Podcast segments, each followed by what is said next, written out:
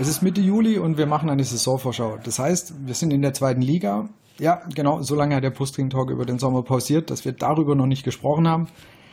Wie ihr vielleicht schon gelesen habt, gab es bei uns private und berufliche Gründe für die verlängerte Pause.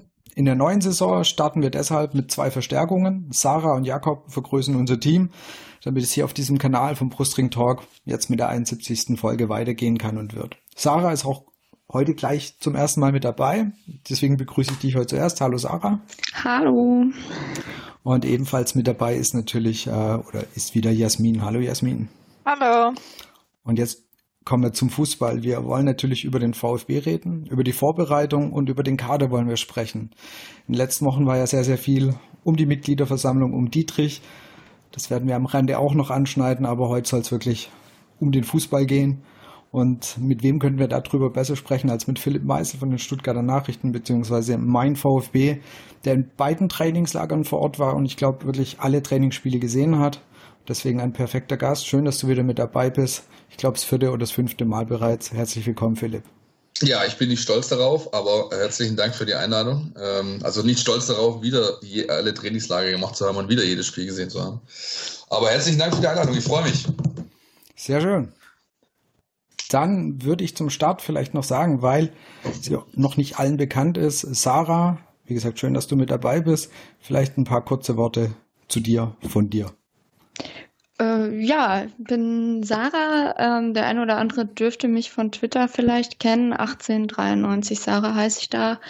Ähm, genau, bin Studentin, ähm, komme aus Hoffenheim, darf man eigentlich gar nicht laut sagen, ähm, wurde dann von meinem Papa äh, regelmäßig nach Sinsheim mit ins Stadion genommen, habe mich aber entgegen seinem Plan damals 2011 in den Stuttgarter Gästeblock verliebt und bin seit 2016 jetzt ähm, mit der Dauerkarte bei jedem Heimspiel dabei und in letzter Zeit auch bei den meisten Auswärtsspielen, würde ich sagen.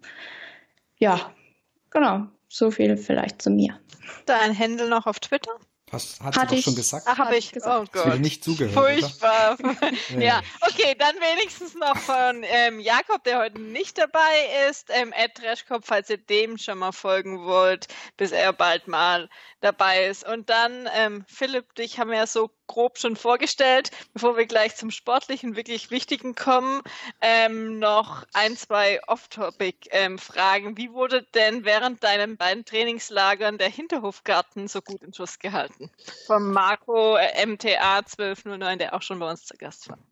Der wurde sehr gut in Schuss gehalten von meinen äh, lieben Nachbarn, äh, die mit äh, mir und meiner Freundin hier in diesem Haus wohnen und auch natürlich auch von meiner Freundin selbst. Da hat sich also jeden Tag jemand drum gekümmert und es war auch notwendig, weil es war gerade der Anfang, diese erste Rutsche in Kitzbühel war schon sehr, sehr heiß. Mittlerweile, ähm, also ich war vorher schon mal noch draußen und kann eigentlich regelmäßig so ein bisschen was, äh, also jeden Tag was abgreifen. Mal ein bisschen Chili oder, oder Erbsen oder so. Also er liefert stabil und ist top in Schuss kann sich Marco beruhigt äh, geben, sozusagen. Kannst ein bisschen Sachen stibitzen, ne? Richtig, genau, um richtig. zum nächsten Thema zu kommen. Ähm, ähm, was entgegnest du denn dein, deinen Kritikern, die gerne auch mal Stibitze aus dem Schwabenland oder Buffet-Piebe sagen? Und da gleich anschließend, war das Buffet in Österreich oder der Schweiz besser? Ich fange mit der, steig mit der ersten Frage ein. Klar, in Österreich. Ja, die, äh, ich habe es nicht so mit den Schweizern und auch die Schweizer haben es, glaube ich, nicht so sehr mit ordentlicher Verpflegung. Das heißt, in Österreich war das deutlich besser. Ja. Und äh, die erste Frage, natürlich habe ich überhaupt nicht gearbeitet dort, sondern habe mich einfach nur rumgetrieben und äh, nein. Also es ist tatsächlich, ich musste sehr, sehr lachen bei diesem äh, ähm, Ursprungspost, der das dann alles irgendwie auf unserer Facebook-Seite in ins Rollen gebracht hat von diesem Nutzer. Ich habe seinen Namen leider vergessen, aber das war, war schon sehr witzig, weil das eben gerade eine Zeit war, wo, also wir waren irgendwie in so der Mitte des ersten Trainingslagers und ähm, ja, es ist viel passiert, aber ich bin halt noch nicht so oft aufgetaucht, was unter anderem damit zu tun hatte, dass ich leider, und da muss ich noch meiner, meiner Sekretärin noch mal irgendwann einen ausgeben, äh, ich hatte das komplette Video-Equipment in Stuttgart vergessen. Und die mussten das mit, ähm, mit äh, DHL Overnight Express nachschicken. Äh, und erst dann konnte ich äh, ja deutlich mehr produzieren von vor Ort. Und in diese Zeit fiel eben der Kommentar von wegen, was macht denn der Meißel da außer am Spielerbuffet morgens stibitzen? Und dann hat sich das so, wie das oft so ist in diesem Internet, zu einem schönen Running Gag entwickelt, der eigentlich immer noch funktioniert, wie man hier an eurer Frage, äh, an eurer Frageset Ich glaube, das wirst du so schnell nicht mehr los. Aber nein, ist gut. Nein, ich finde, du nein. hast es auch perfekt dann gekontert mit dem Spitze-Tweet, also mit dem Bier. War großartig. Cider, Cider bitte. Cider, oh, Cider. Cider, Ah. Cider, Cider. Österreichischer Cider, der mir dann echt über den Weg gelaufen ist, äh, der tatsächlich Stibitzer äh, heißt. Ja. Ja. Okay, du hast ja dann sicherlich das ein oder andere Spiel oder Training trotzdem beobachtet. Ähm, wie war denn dein Eindruck von den beiden Trainingslagern? Der war recht ordentlich, muss ich sagen. Also die, ähm, die, die Zeit in Kitzbühel war ähm, noch sehr davon geprägt, also sage ich mal, gewisse Grundgeschichten noch reinzubringen, also auch konditionelle Arbeit. Das wurde zwar schön verpackt in, in Spielformen und ähm, aber da ging es auch schon nochmal einfach um die Basics und die Mannschaft hat sich eben kennengelernt und das war auch schön, dass es eben auch diese zwischenmenschliche Ebene neben dem Platz hat man da schon gesehen, dass die Jungs sich eigentlich ganz gut riechen können und das hat sich dann in St. Gallen eigentlich auch so fortgesetzt, wo dann einfach der Fokus deutlich mehr darauf lag, dass man ähm, das, was äh, Tim Walter als seine Spielphilosophie um, umreißt, umfasst, dass das äh, implementiert wird und ähm, eben von der Mannschaft verinnerlicht wird. Und so war das eigentlich ja, gut aufeinander aufgebaut und das Schöne, wie gesagt, ähm, war eben tatsächlich, dass die Jungs ganz gut miteinander klar kamen und das immer noch tun, glaube ich. Wenn du es jetzt vergleichst gerade mit, äh, sagen wir mal, wirklich vor einem Jahr unter Korkut, also ist schwierig mit Sicherheit, sind total andere Leute, aber von der Stimmung her andere Stimmung? Obwohl Ja, klar, deutlich, deutlich andere Stimmung, Martin. Ja, ja, deutlich anders. Also Ich würde es, was besser, schlechter ist immer, ist immer komisch. Ja, ist schwierig, aber du hast halt, du hast einfach eine ganz andere Grundsituation, ja, die sich ja schon aus, aufgrund der Personalrochaden ergibt. Ja, 15 Abgänge, 13 neue. Du hast, da wurde ein Radikalumbruch vollzogen in diesem Kader, der auch so gewollt war. Äh, einmal um natürlich äh, sportlich ein entsprechendes Setup hinzustellen, aber auch um einfach alte bestehende Hierarchien aufzubrechen, die nach Ansicht von Herrn Nisselsberger und Herrn Missintat einfach Zeit waren, dass die mal verschwinden. Ja, und das hängt dann, da hängen, hängen dann auch viele personelle Entscheidungen dran. Gentner, klar, Beck, klar, ähm, und einige andere und so. Ähm, das war wirklich jetzt schon zu sehen. Das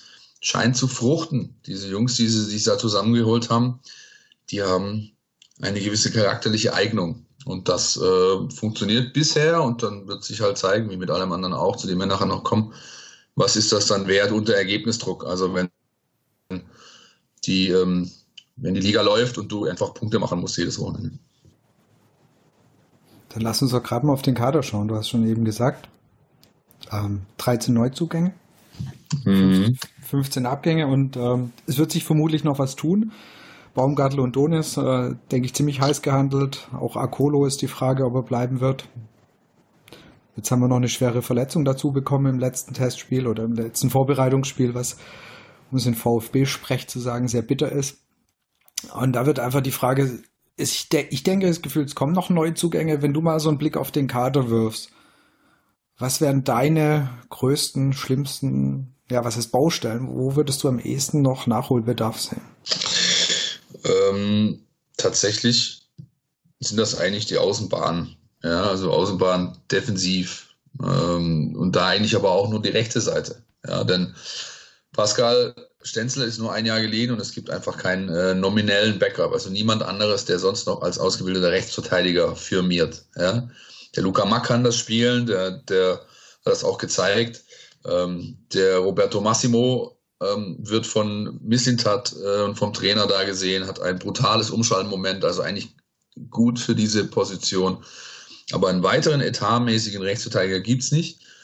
Und ansonsten glaube ich wirklich, dass sich nicht mehr allzu viel tun wird, denn auch ähm, der Kollege äh, Akolo glaube ich nicht, dass er den Verein verlassen wird. Und wenn du Donis und Bautstube noch abgibst, wenn ich äh, Mislintat, ohne ihn jetzt die letzten paar Tage gesprochen zu haben, aber wenn ich ihn am äh, Wochenende richtig verstanden habe bei seinen öffentlichen Auftritten, dann äh, läuft das alles auch auf eine Rückkaufoption raus. Das hört man zumindest, liest man zwischen den Zeilen zumindest für den VfB beim Baumgartel. Das heißt, er wird gehen, aber der VfB hat ein Rückkaufrecht bei Aufstieg oder irgendwas in diese Richtung. Und ähm, dann ist der Kader dennoch gut aufgestellt für die Ziele, auch wenn Kalle, Kalle Kalajdzic, ja, echt äh, bitter, ja, mehr kann man es anders kann man es nicht sagen. Der Junge äh, war hier mit großen Hoffnungen angetreten und hatte einfach Leuchten in den Augen. Das war einer der beeindruckendsten Presserunden, die ich in den letzten Jahren hatte. Der Kerl, für den war das alles so wie der, Kle wie der Kleine im Schokoladen irgendwie so. Ja. Der hat sich, der hat sich viel vorgenommen, hat, äh, war gut drauf, hat sich unfassbar gefreut, dieses Trikot tragen zu dürfen und dann äh, passierte in so einem Scheißspiel, äh, wo es einfach nur noch darum geht, Rhythmus irgendwie zu halten, dann so eine kapitale Verletzung. Das ist schon schlimm. Aber ich glaube nicht, dass die allzu sehr noch nachlegen werden. Kann ich mir nicht vorstellen, auch wenn Donis und äh, Baumgartel gehen werden. Jetzt ganz kurz zu der Verletzung. Da, ist ja, da hast du das Gefühl gehabt, da ist das komplette Knie, da ist ja nichts mehr dran. Der hat ja. ja alles gerissen. Also wirklich. Ja. Und sechs bis acht Monate. Ich bin echt gespannt, ob wir den die Saison nochmal im Trikot sehen. Da würde ich, würde ich nicht damit rechnen. Ja. Also sechs bis acht Monate, das ist der optimale Heilungsverlauf. Genau. Und dann ist ja immer noch so, dass dann, wenn sagen wir mal, wenn er, wenn er jetzt von mir aus äh, sieben Monate braucht und wieder auf dem Platz stehen kann, dann ähm, ähm, musst du, das sagt, wird ja jeder Mediziner bestätigen, mindestens nochmal sieben Monate rechnen, bis du bei 100 Prozent bist. Das heißt, also, wenn der in, äh, nach der Sommervorbereitung 2020, 2021 voll einsteigen kann, dann wäre das top und voll im Plan für alle Seiten. Insofern rechnet nicht mit dem Spieler dieses und der wird keine Minute spielen. Kann ich mir nicht vorstellen. Bei so einer schweren Verletzung auf keinen Fall. Du hattest jetzt auch gerade eben schon gesagt, hm, Außenverteidigung, rechte Seite. Wir haben ja ähm, fast schon traditionell vor unserer ersten Aufnahme, also vor der Saisonvorschau, machen wir eine kleine Umfrage. Da haben auch dieses Mal über 200 Leute wieder teilgenommen und auch eigentlich wie du alle gehen auf die Außenverteidigung. Da müsste, sollte noch was passieren, war jetzt nicht spezifisch auf die rechte Seite bezogen, aber das waren äh, locker mal 62 Prozent, die da gesagt haben, hier Außenverteidigung muss noch was passieren. ja, ich, ja, wo man da auch sagen muss, dass Sturm dann erst die letzten Tage schon noch ein paar mehr abgestimmt haben, weil wir schon vor der Verletzung angefangen haben. Das auch. muss man fairerweise dazu sagen, ja. Nein, also ich glaube, wie gesagt, vorne in der Offensive sehe ich überhaupt kein Problem, auch mit dem aktuellen, mit dem aktuellen Kader, mit dem äh, Material, was er hat, weil er so äh, flexibel da agieren lässt, äh, dass auch Spieler wie Kulibali, wie Klimowitz, äh, wie Massimo jederzeit äh, als zweiter Stürmer auflaufen können. Das hat er teilweise auch ausprobiert oder spielen lassen in Testspielen. Insofern sehe ich da wirklich kein Problem. Das Mittelfeld an sich sowieso sehr, sehr gut besetzt, hat da eigentlich eher ein Luxusproblem. Und das ist einfach offensichtlich, da braucht man ja kein Profi dafür sein. Du musst dir den Kader anschauen, dann siehst du, welche Position hat keinen zweiten nominellen Spieler.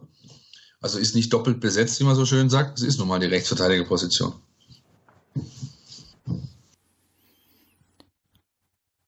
Du hast jetzt schon ein paar von den Neuzugängen angesprochen. Ähm, es sind sehr viele. Leider, wie gesagt, der, der erste schon verletzt.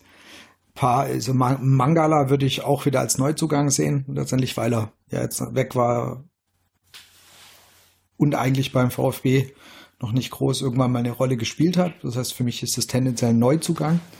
Auch wenn wir schon gesehen haben, wie er letzte Saison bei Hamburg gespielt hat. Wenn du mal auf die ganzen Spieler guckst, in wen wen siehst du da, jetzt mal, ja, was heißt Startelf oder von welchen erwartest du dir am meisten? Jetzt auch nach den Eindrücken im Trainingslager, wer hat sich da wirklich sehr, sehr gut gezeigt? Das sind, äh, ist ganz klar Atta. Also Atakan Carasso ist absolut unumstößlicher Stammspieler. Wenn der laufen kann, wenn der fit ist, spielt er. Egal. Und wenn er, nicht, wenn er nur bei 80 Prozent sein kann, er spielt. Das ist der, wird der zentrale Spieler dieser Mannschaft werden. Ja, der ist, der Einzige, der dieses ähm, ganze System Walter vollkommen verinnerlicht hat, der in allen Spielen, der selbst zum Anfang der Vorbereitung, wo, wo, man, wo man die meisten immer nur 45 oder 30 Minuten kriegen, um an den Rhythmus langsam aufzubauen, hat der einen 90er Lachs nach dem anderen gezogen und spielt es einfach überragend. Ja, hat, hat, äh, ist, man, es gab mal, ich weiß nicht, du erinnerst dich vielleicht, man, es gab mal einen Artikel über Sami Kedira. Äh, elf Freunde waren es, glaube ich, der hieß der Gott der kleinen Dinge. Äh, und da ging es im Wesentlichen darum, äh, wie man eben mit eigentlich nur ganz, ganz wenigen Handgriffen oder in dem Fall Fußaktionen äh, ja, ein, ein, Spiel steuern, lenken kann. Und das ist Atta, das ist das Metronom dieser Mannschaft. Der hat unfassbar viele Ballkontakte, äh, aber ganz kurze Kontaktzeiten nur. Er versteht das Spiel, er kann das lesen, er hat noch dazu einfach die Qualität, äh, äh, eine Passqualität, die, die beeindruckend ist, ist zweikampfstark noch dazu und hat, auch das, da haben sie insgesamt drauf geachtet bei den ganzen Neuzugängen, hat Größe, ja, also ist, ähm, ist deutlich über 1,85 an die 1,90, 1,91 ran. Da sieht man ja bei vielen Neuzugängen, dass, dass da wirklich drauf geachtet wurde. Also äh, Stenzel ist groß, Kobel ist groß, ähm, Kaminski klar, ähm, Atta, dann ähm, der Hamadi vorne. Da hat man bewusst drauf Wert gelegt, weil man eben gesehen hat, auch dass das letztes Jahr unter anderem ein bisschen gefehlt hat im Kader. Größe, also reine körperliche Größe. Und das wird der Schlüsselspieler für die Saison. Bin ich mir ziemlich sicher. Eben auch, weil er, wie du schon gesagt hast, weil er Walter kennt oder das System von ihm kennt. Aber man muss ja wirklich mal sich vor Augen halten, der Typ ist ja noch brutal jung. Ja, ja. Wahnsinn. Ja, ja, der ist jetzt, glaube ich, 22 und ist einfach, der hat es einfach noch dazu, so, also ich meine, das, ist ein so, so geiler Ruhrpott-Typ, ja, irgendwie äh, in Essen äh, äh, geboren, groß geworden, Schwarz-Weiß Essen war sein erster Club. Hat einfach auch so eine kleine, so eine kleine Kodderschnauze, das Herz am rechten Fleck, immer ein Schalk im Nacken. Der Typ ist einfach gut und der versteht, ohne äh, die lauten Kommandos, die, glaube ich, jeder gehört hat, der mal ein Testspiel gesehen hat jetzt äh, ähm, in den letzten Tagen, der versteht einfach, was der Coach will und ist dann halt auch dieser klassische verlängerte Arm, der es dann weitergibt an die Kollegen. Und ähm, also ich glaube, an ihm führt kein Weg vorbei. Wenn, die, wenn der nicht gerade irgendwie nur auf einem Fuß stehen kann, dann spielt er und er wird es die meiste Zeit auch gut machen. Bin ich mir sicher. Du hast jetzt auch gerade schon das Mittelfeld angesprochen. Mit, ja. Ähm, das ist, denke ich, dürfte fast einer unserer Mannschaftsteile sein, die mit am besten ähm, besetzt sind. Also wenn, wenn du guckst, wer da alles, ähm, wer da alles da ist und wir haben da ja neben den Neuzugängen noch quasi alte Hasen wie ein Askasiba. Ja. Ähm, Glaubt, glaubst du, dass der bleibt? Ähm, schwierig zum jetzigen Zeitpunkt, zu prognostizieren, denn der Markt ist noch so lange offen bis zum 2. September, das wisst ihr sicherlich, ja, ähm, dass, der, dass die Transferphase noch sehr, sehr lange ist. Und die großen, die Blockbuster-Trades, die, die, die Dominosteine dann anstoßen, sind noch nicht alle gelaufen. Aber ähm, wir haben in Kitzbühel mit ihm gesprochen, der Kollege Ubina und ich, und ähm, auf Spanisch. Also ich habe nicht mit ihm gesprochen, ich habe nur zugehört und, und so rudimentär verstanden, was die beiden da gequatscht haben. Ich habe es natürlich nachher auch aufgeschrieben. Und da war es eben so, dieser Satz steht immer noch, er konnte nicht, wollte sich nicht final äh, committen, aber er sagt halt auch, ich habe äh, äh, Sachen aus Russland und aus äh, so, so zwei drittklassige spanische Geschichten alle schon abgelehnt, weil das alles nichts ist, äh, wo ich mich sehe. Der Verein VfB Stuttgart ist sehr, sehr wichtig für mich. Der hat hier einen extrem hohen Stellenwert und ich komm, ich verlasse den VfB nicht für irgendeinen dahergelaufenen äh, Club. Und der eine der hergelaufene Club war immerhin, glaube ich, äh, Zenit St. Petersburg. Also das ist, ähm, das ist dann schon, äh, das glaube ich ihm, weil der Junge ist komplett klar in der Birne, ja, spricht auch mittlerweile echt gutes Deutsch, ja, und, und äh, ähm, nur fünf kann er, die Zahl fünf kann er nicht aussprechen, da lachen sie immer, weil der bei, diesen ganzen Übungen, wo es um Kontakte geht, muss der immer zählen. Und dann eins, zwei, drei, vier, fünf. Ja? Und dann äh, da wird er immer aufgezogen von der ganzen Truppe. Aber ich glaube, der weiß schon sehr genau, was er hier hat und der verlässt das wirklich nur, äh, wenn alle Rahmenbedingungen passen. Und ich kann mir gut vorstellen, dass das ähm, diesen Sommer nicht der Fall sein wird. Aber sicher kannst du es nicht sagen, weil klar, das ist noch lange offen, wenn da irgendein Irrer kommt wenn die großen Ligen laufen und sagen, hey, keine Ahnung, uns ist auf der sechsten Wadenbeiße ausgefallen, wir brauchen noch einen, der internationale Erfahrung hat, dann nimmst du natürlich ihn ins Visier und dann muss man schauen. Ich habe nur so von wegen, du meintest ja, der ist sehr geerdet. Ich habe Bild von ihm gesehen, wo er beim Trainingsspiel vom VfB 2 war. Und so von der, ist am Seitenrand gestanden und hat sich das ja, ja. angeguckt, was ich sehr cool fand. Santi ist ein guter Junge, muss man ehrlich sagen. Das ist, das ist ein richtig guter Junge, der, der absolut klar im Kopf ist und der äh, sehr genau weiß auch, dass er noch unfassbar viele Perspektive hat in seinem Leben und noch ein junger Kerl ist, der noch viel spielen kann und viel sehen wird insofern und dann eben auch sagt und so, so geerdet ist. Da gibt es andere, der Jaku, ja, die sind das nicht. Und, ähm, aber der wird nicht einfach gehen, nur weil er, weil irgendeiner mit der Schatulle wedelt. Ja, da muss schon, für den muss schon vieles passen und das ist momentan bis jetzt noch keiner an den VfB herangetreten, wo er überlegen hat müssen. Denkst du, er wird in der Startelf stehen oder ist er ist es einer der? Ja, allerdings nicht in der in der Rolle, in der man äh, ihn bisher kennt, als so dieser klassische ähm, äh, Sechser, tiefer Sechser, der quasi den äh, den Abräumer vor der Ab Abwehr gibt, sondern eher eine Achterrolle. Das heißt, also Walter hat, äh, wird sich die Grundsystematik wird 4-4-2 Raute sein. Ja, und dann kommt es eben natürlich darauf an, mit welcher Taktik spiele ich das. Aber äh, was Santi sehr gut kann und was für das Spiel immens wichtig ist, ist, der ist eine absolute Waffe im Gegenpressing. Und wenn du eben so das Spiel spielst wie Walter mit viel Ballbesitz und äh, äh dann eben im, im Spielaufbau kann es eben nochmal sein, dass du, du hast ja auch Gegnerdruck und vielleicht spielt einfach einfach mal einen schlechten Ball und dann siehst du die Kontergefahr einfach groß. Und da ist Santi ein sehr, sehr, sehr, sehr äh, wertvolle Waffe gegen genau solche Situationen. Insofern sehe ich den eigentlich eher in einer, äh, in einer Achterrolle. Hat er auch in den meisten Testspielen dann so gemacht. Ne? Und für die, sag ich mal, für den tiefen Sechser in der Raute, den Atta spielt, dann äh, fehlt ihm einfach ein ganz wichtiges Asset, ein ganz wichtiges Werkzeug und das ist Passqualität. Und da ist der Carasso einfach deutlich besser. Von den ähm, Spielern, also von den Neuzugängen, hatten wir auch gefragt, wen quasi die meisten, von wem sich die meisten viel erwarten. Da war er auch mit dabei, den du, ähm, den du schon genannt hast. Ähm, Clement war dabei, ja. ganz vorne. Ja. Äh, auf den, den ich sehr gespannt bin, wo ich da wirklich meinen Hut ziehe, quasi mit Paderborn aufgestiegen, aber trotzdem sagen, jo, ich gehe nochmal in die zweite Liga. Das finde ich echt sehr respektabel. Und Mangala. Ja. Der Rückkehrer. Ich meine, ich glaube, wahrscheinlich haben viele einfach auch natürlich die Hinrunde von Hamburg äh, letzte Saison noch im Kopf. Da hat er sich sehr gut präsentiert. In der Rückrunde ist er mit der gesamten Mannschaft dann abgefallen. Also da bin ich auch gespannt. Wie war jetzt so dein, dein Eindruck gerade von Mangala? Ähm, wird es nicht schaffen, an Santi vorbeizukommen. Und er ist genau der, äh, der Spieler, der eben diese, die, auch die, diese Qualitäten mitbringt. Also sehr zweikampfstark und äh, äh, gutes, gutes Umschaltmoment und gutes Gegenpressing kann der Mann. Aber äh, ich glaube, die Raute wird erstmal ohne ihn auskommen müssen.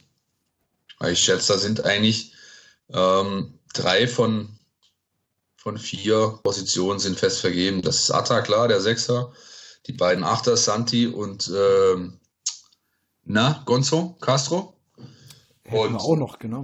Und auf der 10 ähm, streiten sich die Herren Didavi und Clement äh, um die Startelf-Position, wobei ich ähm, ja, Clement hatte einfach den Nachteil, dass er in den letzten äh, Wochen in einem Trainingslager halt oftmals nicht, äh, nicht mehr der Mannschaft trainieren konnte, weil er relativ lange ausfiel aufgrund seiner muskulären Geschichte, während die da einfach, also ich habe den noch nie so in so einer Verfassung gesehen, sage ich dir ganz ehrlich, körperlich nicht und ist gut drauf, hat richtig Bock.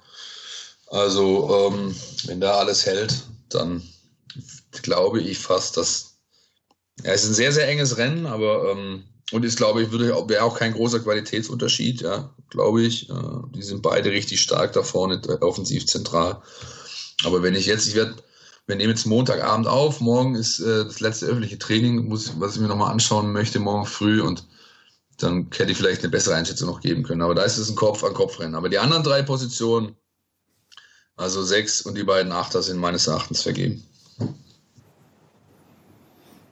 Ist es ähnlich fix oder ähm, ähnlich in Richtung Sturm?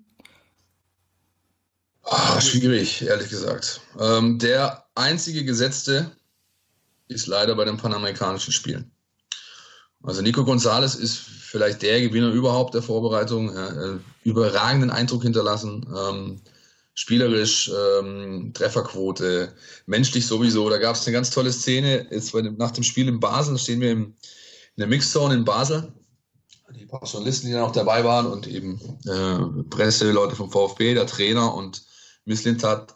Und dann kommt der Nico aus der Kabine geschüsselt so und hat schon verabschiedet sich quasi, weil er in, einem, in einem anderen Hotel geschlafen hat, um dann morgens direkt nach Lima zu fliegen zu den Spielen. Und verabschiedet sich alles und der Walter nimmt ihn echt beiseite, nimmt ihn so, packt seinen Kopf in die, in die Hände, schaut ihm tief in die Augen und sagt so, Nico, ich wünsche dir ganz viel Spaß da. Ja, lass, lass, äh, lass dir gut gehen, hau alles raus, was du hast, aber wehe, du kommst nicht gesund wieder. Ich brauche dich. Und das ist, äh, also der ist definitiv gesetzt. Wenn er da ist, ähm, wird der spielen und es geht eigentlich nur um die Position neben ihm. Und dann hast du ähm, mit Amadi und mit Mario zwei, die sich da drum streiten werden. Und am, äh, was ich nicht gesehen habe in den ganzen Spielen, auch in Trainingsübungsformen nicht, ist so ein Bullensturm. Also Hamadi und, und Gomez. Genau. Also Al-Khadawi oder Al-Gadoui oder wie immer ihn ausspricht und Gomez, das hat er nie geübt, nie eingeüben lassen und deswegen glaube ich immer, dass er auf einen großen äh, Brecher setzt und einen, äh, der sozusagen um ihn rumspielt und das kann dann, können dann einige sein, ja, das ist äh, jetzt am Wochenende ist da das Rennen echt offen, das kann ich momentan echt nicht einschätzen. Wie war dein Eindruck bezüglich Mario Gomez? Frage von Sven-Station. Bezogen auf? Aufs Sportliche? Generell, oder, oder? ja, auf Sportliche. Also sportlich hat man ähm, gesehen, dass der alte Mann noch nicht satt ist. Und ähm, menschlich fand ich sehr gut, weil er extrem viel mit den Neuen gemacht hat, mit den Jungen auch, hat da wirklich so eine, so eine väterliche Rolle eingenommen und hat hat er einfach ähm, ja, gezeigt, dass er, dass er, was man ja manchmal so, wenn man ihn so sieht, da denkst du immer so, ist der, ist der im Kopf gerade überhaupt da und, und, und, und, und ja, das ist, Gomez hat ja schon immer so eine leichte Aura des, des, so leicht arroganten auch und so, und das hat er halt komplett widerlegt, finde ich. Und sportlich, ich meine, wenn du ähm, den Ball da hinbekommst, wo Mario ist, dann ist es halt ein Tor. Ja, das ist immer noch so. Ja, und das war letztes Jahr natürlich äh, immer schwierig, denn das Spiel war nicht auf ihn ausgelegt. Das ganze ähm, VfB-Spiel war generell eher schwierig, äh, überhaupt in den, in den Strafraum, in die, in die rote Zone zu kommen. Ja, das sieht man ja nur an der Torausbeute. Und ähm, dann kann dir halt Mario Gomez relativ wenig geben, weil er noch nie der Typ war, der halt dynamisch irgendwie über ein halben Feld, über das halbe Feld galoppiert und dann die Buden reinmacht, sondern es ist halt jemand, den musst du im in, äh, in, dem, in, der, in, der, in dem letzten Drittel, am besten in der Box, äh, 16er zwischen 5, 5 Meter Raum, 11 Meter Punkt, muss ihn einfach anspielen und dann macht er seine Tore. Und äh, das finde ich spannend. Also er wird, glaube ich, nicht immer starten. Das ist äh, aber auch für ihn kein Problem mehr. Der hat mittlerweile kein Problem mehr, sich einfach auf die Bank zu sitzen und jüngere andere ranzulassen. Und bei Hamadi bin ich sehr gespannt, weil der ähm, sehr, sehr, sehr gute Ansätze gezeigt hat im Trainingslager. Ich kannte den Spieler überhaupt nicht. Ähm, ich hätte mir dann mal so ähm, die Daten äh, bestimmter Anbieter aus der zweiten Liga angeschaut und dann äh, ging mir schnell ein Licht auf. Denn ähm, Clement und äh, Al-Gadawi haben halt irgendwie in der, in der zweiten Liga 39 Scorerpunkte zusammen hingelegt letzte Saison. Äh, Clement dazu noch der Crunch-Time-Scorer überhaupt. Also der hat die meisten Tore der Liga gemacht, zwischen 75. und 90. Also Spiele entschieden. Und da waren noch ein paar andere äh, lustige Daten dabei und dann ist natürlich, kommt dir ganz schnell Matchmetrics äh, in den Kopf und Misslintat, also Misslintats Firma quasi. Da hast du klipp und klar gesehen, dass der einfach dann ähm, sehr datenorientiert geschaut hat, wer ist zu bekommen, wer kostet auch noch äh, ein, klein, ein kleines Geld und dann der war ja sind wirklich, die, glaub, diese beiden, so, ne? ja, ja, dann sind ja. diese beiden, also Philipp Clement und Hamadi, Agadawi eben bei rumkommen. Ja. Weil das war ja so ein Transfer, wo ja wirklich viele den Kopf geschüttelt haben. So, oh, was holst du für ein Jahr in Regensburg, ich bitte dich, und ähm, was war ja. das maximal für die zweite Liga? Und ja. wenn, wenn du jetzt so die Trainingsspiele verfolgt hast oder einige ähm, ein bisschen davon gesehen hast, äh, der hat hat ein paar Mal getroffen. Das kann sagen, klar, es sind nur Trainingsspiele, Vorbereitungsspiele, aber auch da musst du treffen. Das war jetzt nicht so die ganz unnamenhaften Gegner teilweise. Also ich fand auch, der hat sich für das, was man quasi schon in Anführungsstrichen gesagt hat, naja, wieso holst du so ein, hat er sich, fand ich, ganz gut präsentiert auf jeden Fall. Ja, also ähm, ne, ähm, ich kann mich noch gut an Dortmunder Stimmen erinnern, als der äh, irgendeinen so einen komischen, unbekannten, kleinwüchsigen Japaner aus der zweiten Liga dort geholt hat von irgendeiner Universitätsmannschaft. Ja. Der hieß Shinji Kagawa und war dann irgendwie zwei Jahre später was weiß ich was wert. Also da würde ich echt mal aufpassen. Nicht, dass ich die jetzt gleich setzen möchte von der, von der Perspektive her, aber das, das, es ist einfach ein ganz klassischer Misslintat-Transfer, sehr datenbasiert geschaut, gescoutet. Ähm, und dann, und das ist auch was, was den Satz hat Hitzelsberger mal gesagt, in, in äh, Kitzbühel, das siehst du eigentlich bei so ziemlich allen Neuzugängen. Wir haben sehr darauf geachtet, Jungs zu holen, die in ihrer Karriere auch mal Scheiße fressen mussten.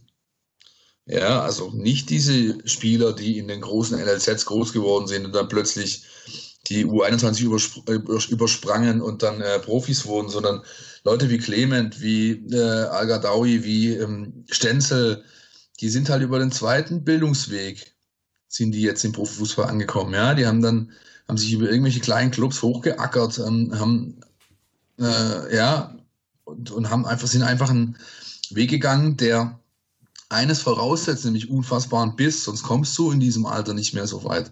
Atta genauso, Carasso, der ist auch, ich meine, äh, Schwarz-Weiß Essen, VfL Bochum, Dortmund 2, Holstein Kiel, das ist nicht unbedingt die, die absolute Senkrechtstarternummer. Ja? Und ähm, das sorgt für einen gewissen Charakter innerhalb einer Mannschaft. Ja? Und auch da haben sie äh, schon geguckt, weil sie auch da natürlich letztes Jahr vielleicht den einen oder anderen Punkt gesehen haben, der verbesserungswürdig war. Ja? Und also alles in allem äh, glaube ich, dass der Kader so, wie er jetzt schon dasteht, auch Abgänge Donis, Baumgartel ähm, in Kauf genommen, glaube ich, dass der ein gutes Wörtchen mitreden kann um den Aufstieg. Muss eigentlich. Ja, natürlich. Sind wir mal ehrlich. Also, das, das diese An nicht nur Anspruchsgedanke. Ja. ja. ich weiß, da kommt das schwierige Umfeld und das anspruchsvolle Umfeld und sagt, da, da muss natürlich was mit dem Aufstieg zu tun haben. Aber das ist allein schon, wenn du natürlich ähm, budgettechnisch das Ganze anguckst und mit den anderen Zweitligisten vergleichst, sollten wir was mit dem Aufstieg zu tun haben. Sonst, ja, ähm, aber auch hätten wir grundsätzlich was falsch gemacht. Auch da wieder was, äh, was wirklich in einem Paradigmenwechsel beim VfB Stuttgart gleichkommt. Ja, dass die sportlichen Entscheider, Trainer, Sportvorstand, Sportdirektor haben sich auf eine Sprachregelung geeinigt und also, ja, wir wollen aufsteigen. Aber das ist dann auch alles. Das heißt, die sehen sich in einer Reihe mit, mit vier, fünf Contendern aber sie sind nicht der Club, über den es alles, über den es geht. Sie lassen es nicht raushängen. Demut ist das Stichwort hier. Ja? Und das ist sehr, sehr angenehm, ähm, weil das einfach auch, glaube ich, irgendwann mal beim VfB Stuttgart äh, mittlerweile angebracht ist. Nicht mehr hier einen auf äh, die Nase allzu hoch zu tragen und in drei, vier Jahren spielen wir Champions League und so und so ein Kack, sondern einfach gucken, da sind wir jetzt, da wollen wir hin, das wollen wir mit der gebotenen Ernsthaftigkeit und natürlich mit der entsprechenden Motivation dahinter. Aber wir wollen halt und einige andere wollen auch. Und da müssen wir jetzt mal gucken, wie wir die im sportlichen Wettkampf schlagen. Und das ist, empfinde ich persönlich als sehr angenehm. Quasi kurze Seitfrage. Wen siehst du als stärkste Konkurrenz in der zweiten Liga an? Ähm, ehrlich gesagt, Ham Hamburg, Hamburg, ja. äh, Hannover und Nürnberg sehe ich nicht so. Ähm, und dann geht's schon weiter mit Clubs, die so wirklich keiner auf der Rechnung hat. Mein absoluter Geheimfavorit, die, glaube ich, eine richtige gute Rolle spielen können, ist Arminia Bielefeld, ehrlich gesagt. Weil da ist mit Uwe Neuhaus ein Trainer da, der auch Fußball spielen lässt. Ähm, die ähm, spielen einen sehr gepflegten Ball und noch dazu haben sie eine Truppe, die also, sage ich mal, dem unteren Platz in der Bundesliga, kann, können die locker spielen. Allein mit Vogelsammer und Klos vorne drin, ähm, mit der beste Sturm der zweiten Liga, garantiere ich, dass sie ihre Tore machen werden. Dann hast du so Jungs äh, wie Reinhold Jabo und so weiter. Also dann mit, ähm, na, wie heißt der Torhüter, der wieder zurückgekommen ist? Einer der besten, warte mal, ich google das mal kurz. Äh, einer der besten Torhüter der zweiten Liga in den letzten Jahren. Ortega heißt er, Stefan Ortega, danke. Und äh, das ist eine Mannschaft, die hat keiner auf dem Zettel. Die spielen, äh, die kommen an dem, so, so ein klassisches, äh, was ist das, Westfalen, Ostwestfalen, so ein Umfeld, wo da ist nichts los, die können in Ruhe arbeiten. Und wenn die in den Lauf reinkommen, traue ich denen zu, auf jeden Fall eine Top-3-Truppe zu stellen. In, in Ruhe arbeiten finde ich eigentlich auch. Ich hatte einen interessanten Ansatz. Ich hatte das Gefühl, dieses, ähm, ja, Drama und diese ganzen Diskussionen, die es hier in Stuttgart gab mit Präsident und Mitgliederversammlung, die waren Hitzelsberger und Misslintat gar nicht so unrecht, weil sie konnten relativ in Ruhe arbeiten. Und sie standen gar nicht so im Fokus, habe ich so ein bisschen das Gefühl gehabt, dass die, die das nicht ganz so schlimm fanden, dass der Fokus nicht komplett auf sie gerichtet war. Äh, jein. Äh, man darf nicht, also ganz ehrlich, das ist so eine klassische, ohne das jetzt herabwürdigen zu wollen, aber das ist so eine klassische Fansicht. Äh, ihr solltet nicht glauben, dass Vorgänge in einem Verein oder eines, mit einem Ex-Präsidenten, wie man mittlerweile sagen darf, dass das so eine Truppe in allzu groß beeinträchtigt. Das ist denen scheißegal. Ja? Die machen ihre Arbeit, die sind in der Vor Vorbereitung, die haben ihre klaren Ziele, klaren Pläne, sind völlig fixiert darauf. Denen ist das Brust, was in dem Verein abgeht. Wenn da jetzt nicht gerade die Hütte abbrennt und beim Trainings, Trainingsplatz die Kabine überschwemmt ist, ist es denen wurscht. Ja, das ist, ähm, da stellen die einfach keinen Zusammenhang her. Ja, und äh, Mislintat, der dann da war am Sonntag oder auch mit der Mannschaft, die sind dann vielleicht mal ein bisschen überrascht gewesen an dem Tag, mit welcher Vehemenz da äh, diskutiert wird auf der Tribüne oder, oder, oder was da eben für eine Stimmung in diesem Stadion war bei dieser Mitgliederversammlung. Aber ähm, beeinflussen tut die das in keinster, in keinster Weise, weder positiv noch negativ. Ist sowas auch nicht gemeint, sondern eher, dass quasi rein ähm, von den Medien her der Fokus eher auf das stand. Ja, so, ja, so, so ja, gut. Ja, das, das, das, das, ähm, nicht, nicht, das, das, dass das dem Spieler nichts ausmacht, ja. das ist mir klar. Aber ja. nee, das ging wirklich eher so quasi rein medial, dass der Fokus auf, auf jemand anders gesetzt wird. Mhm. Ja, klar, ich meine, das, das, das, natürlich, das könnte ein bisschen mehr eine Rolle spielen. Andererseits hast du, äh, ist es halt auch nur noch der VfB Stuttgart, ja, ein Absteiger, ein Zweitligist. Da ist halt dann auch nicht mehr so die allzu große mediale Aufmerksamkeit einfach da, ja, ähm, auf das Sportliche bezogen jetzt. Ja, das ist leider so, ja, also, ähm, meine, uns, äh, uns kommt es ja eigentlich entgegen, so Leuten wie Danny Galm und mir und so, weil du einfach in aller Ruhe deine Sache machen kannst. Du bist halt nicht mehr im, da kommt halt nicht mehr die Sportbild jeden Tag vorbei und, äh, oder, und so weiter und so fort. Ja. Also und auch der George äh, Mosidis für einen Kicker oder Benny Hofmann, wenn die, die, äh, selbst die kriegen nicht mehr den Platz äh, in, äh, im, im Blatt, äh, den sie eben in der ersten Liga hatten. Insofern ist es einfach da ein bisschen, bisschen ruhiger. Ja. Aber klar, kann ihnen durchaus ähm, gelegen äh, gekommen sein. Ja. Einfach noch so ein bisschen Feedback, ähm, wie gesagt, aus der Umfrage raus, dass ein ähm, Großteil der Leute auch zufrieden mit dem Kader ist. Also die meisten sind eigentlich sehr zufrieden mit dem Kader. Waren wir letzte Saison auch nur. Ja, ja, mein, das, man, das war das, schon oft. Also, deswegen, waren, waren wir schon oft. Deswegen sagte ich das ja eingangs. Also was das unter Ergebnisdruck dann wert ist, wird sich einfach zeigen. Richtig. Ja. Ähm, aber es ist definitiv eine Mannschaft zusammengestellt worden, die ist jung, die ist hungrig, die macht Spaß und die spielen Fußball. Also das ist für mich einfach echt, ich habe teilweise einfach, ich stand am Trainingsplatz da, egal ob in der Schweiz oder in Österreich, und musste grinsen, weil die einfach kicken. Ja, und ich mache diesen Job jetzt, ich meine, ich habe, ich bin in den Trainingslagern eingestiegen vor vier Jahren, Winter, äh, Belek unter Kramni noch. Und das war jetzt einfach, das, das waren die ersten beiden Trainingslager, wo es wirklich um Fußball ging. Ja? Wo jegliche Art der Übungsform, Trainingsinhalte, alles war darauf ausgelegt, Fußball zu spielen. Ja? Im Ballbesitz zu sein und Fußball zu spielen. Nicht Fußball zu arbeiten, nicht Fußball zu verteidigen, nicht Fußball sonst was zu machen, sondern Fußball spielen. Das war einfach sehr schön zu sehen wie das die Mannschaft angenommen hat, wie das der Trainer vermittelt hat, mit welchen Methoden auch. Die konnten dann auch mal ein bisschen lauter sein und ruppiger, aber immer mit dem gebotenen, äh, sage ich mal, so Zwinkersmiley, ja, äh, äh, und, und einfach mit dem ja, Spaß drin, Spaß dabei. Und das tat gut, das einfach mal zu sehen und das lässt einfach den Rückschluss zu, da wurde, was die Zusammenstellung der einzelnen Personen angeht, gute Arbeit geleistet. Was das dann bringt, werden wir am Freitag sehen. Okay, noch Oder ein Mannschafts noch ein Mannschaftsteil, den wir, glaube noch nicht gemacht haben, ist Thema Tor. Denkst du, dass Kobel Nummer 1 wird? Ja. da ist nicht dran zu rütteln und das ist auch, das ist natürlich nett, dass sie das in ihrer offiziellen Kommunikation äh, die ganze Zeit so betont haben, von wegen offenes Rennen und pipapo, ja. Ähm, aber also sind wir mal realistisch, keiner von uns glaubt doch bitte, dass du einen Gregor Kobel nach der Saison in Augsburg für ein Jahr Laie nach Stuttgart bekommst und eben, wenn du ihm nicht die Eins garantierst, dann bedankt er sich höflich für ein Gespräch, wünsche noch einen schönen Tag und geht woanders hin. Ja? Ja. So ist es. Und, mehr gibt es dazu nicht zu sagen. Noch eine Frage, ähm, Thema Hornung. Ist es, ähm, denkst du, dieses Jahr einfach ein Randschnuppern ähm, an die Profimannschaft, weil es gibt ja eigentlich, sag ich mal, drei Torhüter.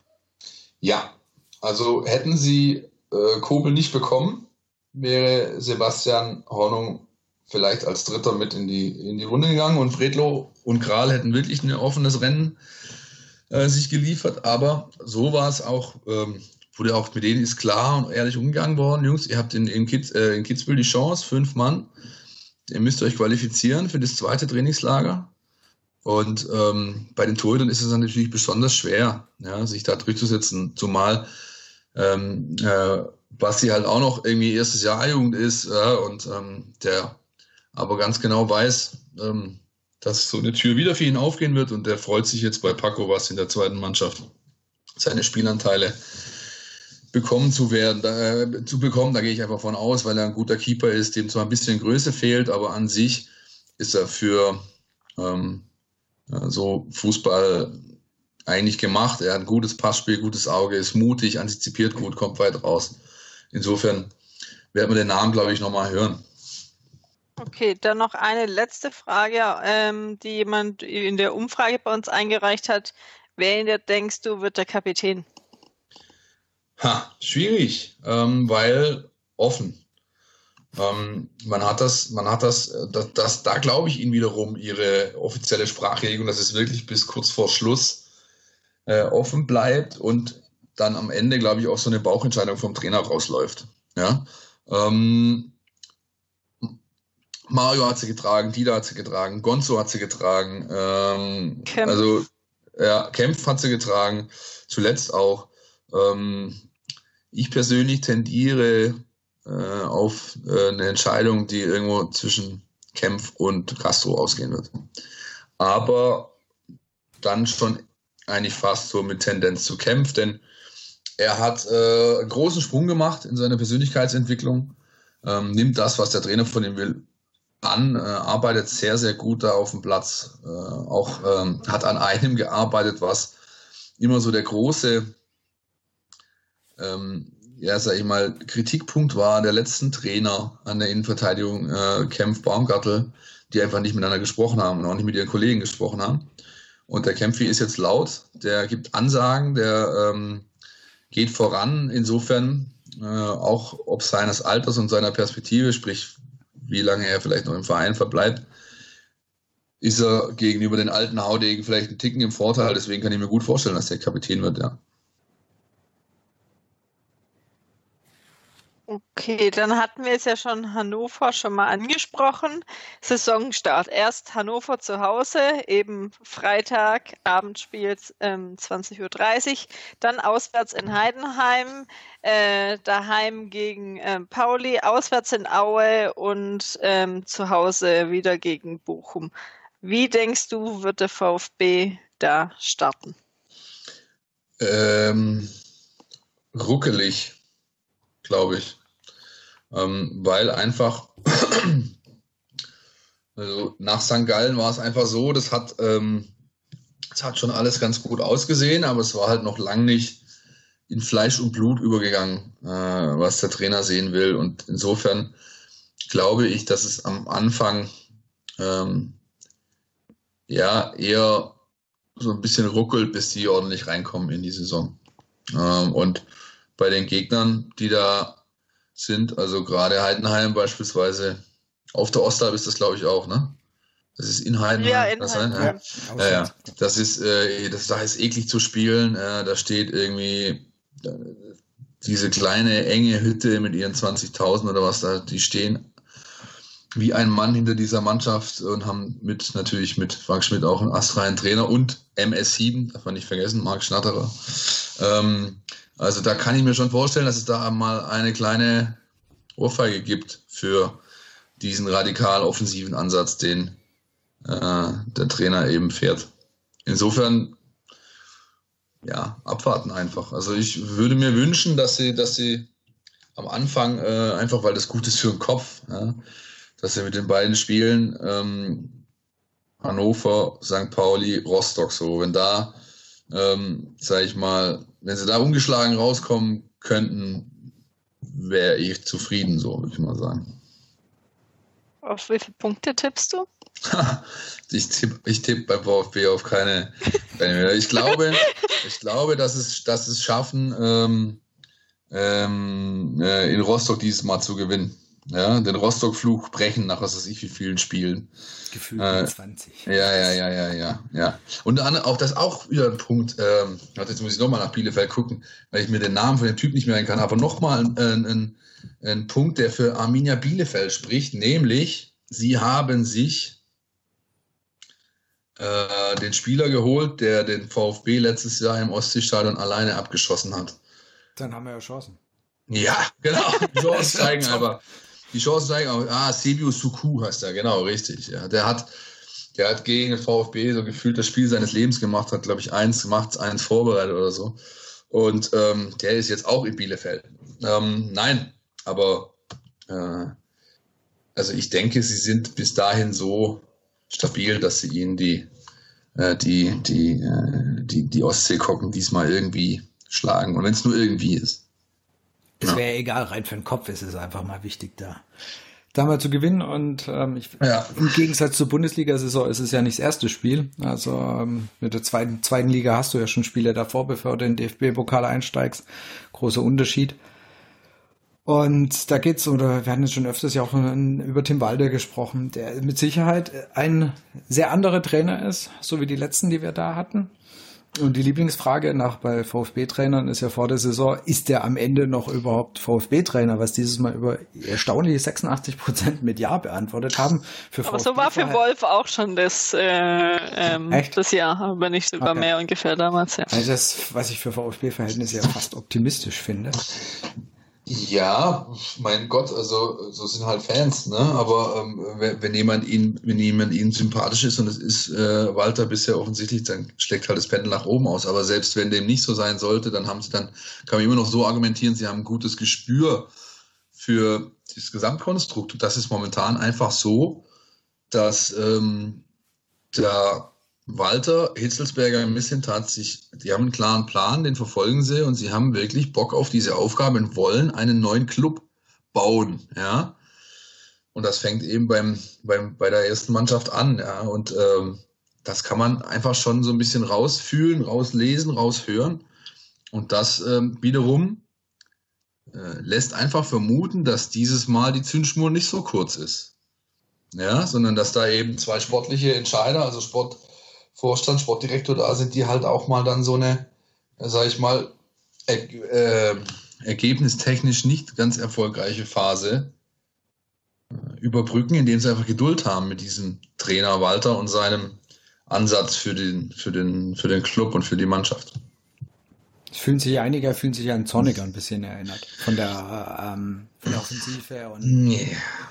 Ja, aber das hat also. Hinten ein bisschen nicht so stabil. Nee, nee, nee, nee, nee, kann man, finde ich, nicht vergleichen. Denn, also da, da, da findest auf so vielen Ebenen ist das nicht, nicht richtig. Denn Zorniger hatte so eine, so ein Dampframmenfußball äh, mit dem Kopf durch die Wand und entweder ich knall den vier Stück rein und krieg nur drei oder ich verliere halt ein Spiel. Ja, der hatte keinerlei defensive Absicherung, keinerlei Restverteidigung und auch menschlich kann man sie überhaupt nicht vergleichen. Während, während Zorniger einfach so ein, ein einfach im Endeffekt ein Typ ist, der vor sechs, sieben Jahren noch in der Oberliga rumgeeiert hat und jetzt meint er, er müsste dir einen vom, vom Pferd erzählen, weil nur er alles weiß und sonst keiner mit einer unfassbaren Borniertheit gegenüber dir aufgetreten ist. Ja, ob das jetzt Medienvertreter waren oder jeglicher andere Typ im Raum, wenn es eine Putzfrau war. Ja, ähm, und das ist äh, Walter überhaupt nicht. Das ist ein, das ist ein, äh, äh wie sagt man so schön, down-to-earth-Guy. Also der, der, der ist einfach so, wie er ist. Der ist ehrlich, der ist bodenständig, der hat Schalk im Nacken ein bisschen. Und ähm, den könnte ich mir auch sehr gut als Trainer der Landesliga-Truppe vorstellen, weil er einfach da den Spaß hat mit den Jungs, gut, gut, gut kicken will und jeden im Verein, äh, für jeden im Verein und jeden im Club und im Umfeld ein offenes, ehrliches Wort und eine Umarmung hat. Insofern, nee, also klar, der Ansatz ist auch sehr offensiv, ja, aber ähm, man muss schon mal sehen, ja, also der Walter spielt Ballbesitzfußball und Zorniger, das war reiner Umschaltfußball, ja.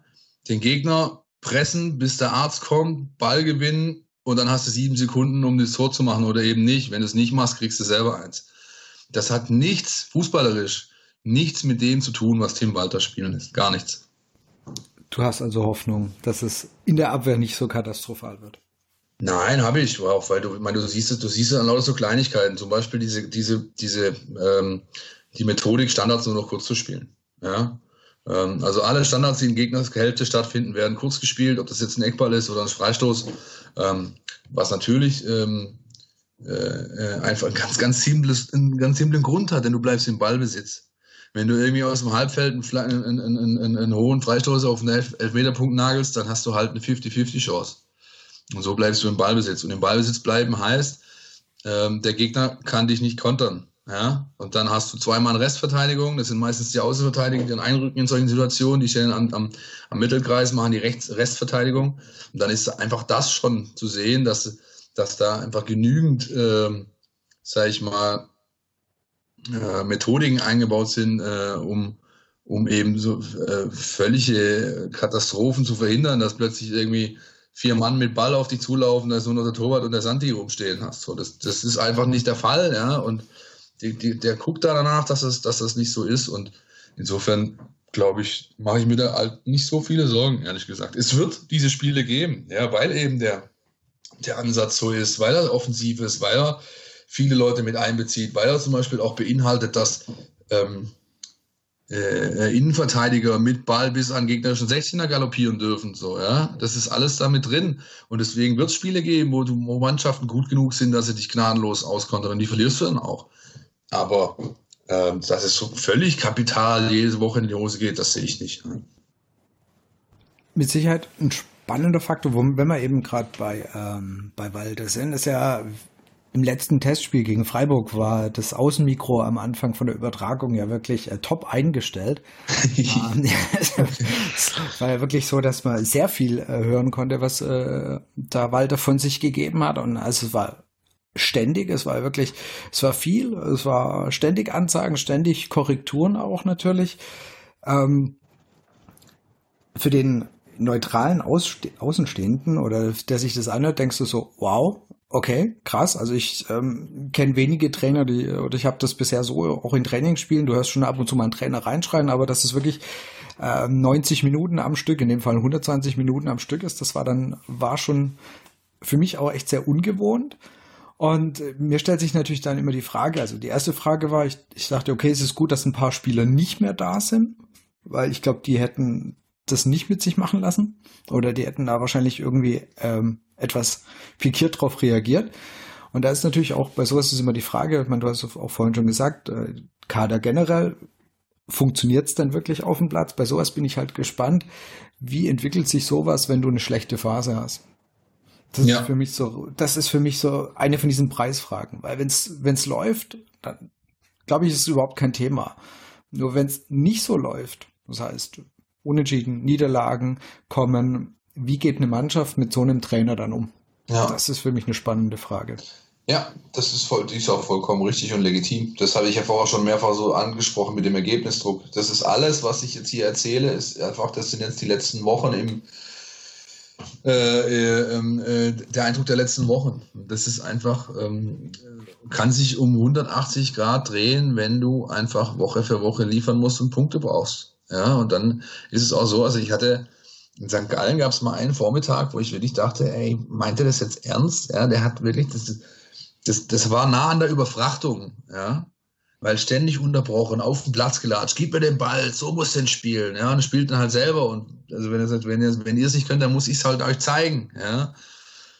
Und ähm, da bin ich echt draußen gestanden und habe gedacht so, puh, also mein, das kannst du halt mit einer, mit einer Landesligamannschaft machen, die können es nicht besser. ja, den musst du das so beibringen oder einer Jugendmannschaft. Da siehst du einfach, dieses, das ist ein Jugendtrainer. Der Walter ist ein klassischer NLZ-Trainer, der ist ausgebildet in der Jugendarbeit. Und mit den Kids musst du halt so umgehen, wenn du dein System implementieren willst. Aber da sind halt Jungs dabei, die spielen Nationalmannschaft, ja. Und dann kann das natürlich in die Hose gehen. Allzumal, wenn du die letzten zwei Spiele verloren hast und dann immer noch so kommst. Aber ich glaube, A, er hat da Fingerspitzengefühl und B, und das war dann wiederum das Interessante, der hat da diese, diese Einheit gemacht, wo der gefühlt also mehr redet als ich jetzt in der letzten halben Stunde und zu einer Lautstärke oder so. Also es war wirklich krass. Und dann hast du aber gesehen, im nächsten Spiel hat halt genau das funktioniert, was er damals von ihnen wollte. Sprich, sie haben es kapiert, sie haben es angenommen, erstens, zweitens haben es kapiert und drittens konnten es umsetzen. Und dann ist einfach ein Effekt da, ja, und der verfängt dann auch beim Spieler und dann denkt er sich halt, oh gut, dann lass ihn halt schreien, aber er hat ja eigentlich recht, wenn ich so mache, dann klappt's, ja. Und ähm, da ging es ähm, ganz wesentlich um äh, Spielaufbau vom Torhüter Bodenabschlag weg. Also das darf man ja mittlerweile jetzt ähm, ab der neuen Saison im 16er annehmen, ja. Und da hat er, hat er sehr Wert drauf gelegt. Der Torhüter schlägt kurz ab zu dem Spieler im zu einem der beiden Innenverteidiger, der quasi ihm entgegenkommt, ihm 16er den Ball schon annimmt und dann Laufverhalten sowohl des Sechsers als auch Außenverteidiger und zweiter Innenverteidiger. Und da war, da geht's halt echt um Feinabstimmung. Und da habe ich echt, habe ich kurz gedacht, also wenn der jetzt nicht aufhört, dann schalten die ab. Ja. Aber wie gesagt, anderthalb Tage später war dann genau das Gegenteil zu sehen es hat gefruchtet einfach. Genau, das ist ja. genau das Thema, was wir hatten. Wenn es funktioniert oder ja, wie du auch gesagt hast, wenn, wenn sie was mitnehmen können, dann kann es gut gehen, aber da, wie gesagt, da bin ich einfach gespannt, wenn da die ersten Phasen kommen, wo es nicht so läuft, wie dann eben sowas aufgenommen wird. Mit Sicherheit einer, einer der großen Knackpunkte oder wird mit Sicherheit einer der großen Knackpunkte die Saison, weil ähm, wie stark folgt diese Mannschaft dann den Vorgaben vom Trainer? Wie, wie wie gehen sie diesen Weg mit? Das ist mit Sicherheit eine von den echt ganz wichtigen Punkten und auch ob dieses ganze, dieses ganze, äh, die haben ja diese, ich nenne es jetzt mal Bestrafungsgeschichten, wenn, ja. du, wenn ja. du Spiel, also quasi Trainingsspiel verlierst, ähm, gibt's ja angefangen von den klassischen, ich glaube Liegestützen gab's und äh, bis bis bis Arschschießen und so weiter. Ja, da war alles dabei. Aber auch das, ich meine, das hat er halt vorher einfach auch, er, hat, er hat, erklärt ja immerhin, warum er das so macht. Ja, weil er halt sagt, wir wollen gewinnen und das bedeutet, ich muss das, ich muss verlieren, so eklig wie möglich machen. Das muss wehtun, das muss mich nerven, das muss mich richtig ankotzen. Und dann hm. ähm, äh, ist das eben sein Mittel. Ja, da kommt dann natürlich auch der Spaß nicht so kurz. Sag ich, gut, die Verlierer müssen einfach jetzt, die kriegen jetzt hier mal kurz die Arschkarte für die nächsten zehn Minuten. Ja. Aber also ist klar von ihm erklärt und es steckt ein Prinzip dahinter. Und aber natürlich hast du recht, Martin. Auch das kann natürlich dann Herrn Gomez irgendwann mal sagen: äh, Hör zu, ähm, Trainer, ja, du bist irgendwie nur unwesentlich älter als ich. Wir haben jetzt äh, gegen Aue, Bielefeld und was weiß ich was, ähm, dreimal nicht gewonnen. Hör auf mit dem Scheiß. Ja? Aber momentan sehe ich das einfach nicht und befürchte das daher auch nicht. Ähm, wo wir bei den Trainern sind, oder Trainer generell, es gibt ja Co-Trainer, er hat seine eigenen Co-Trainer mitgebracht. Einer war ja erstaunlicherweise schon da, der zurückgeholte Wiedmeier. Von, von dem fand ich, hat man jetzt nicht großes mitbekommen. Wie ist dem seine Rolle so? Weil äh, gefühlt ist er, also der war deutlich davor da, bevor ja Wittmeier verpflichtet worden ist.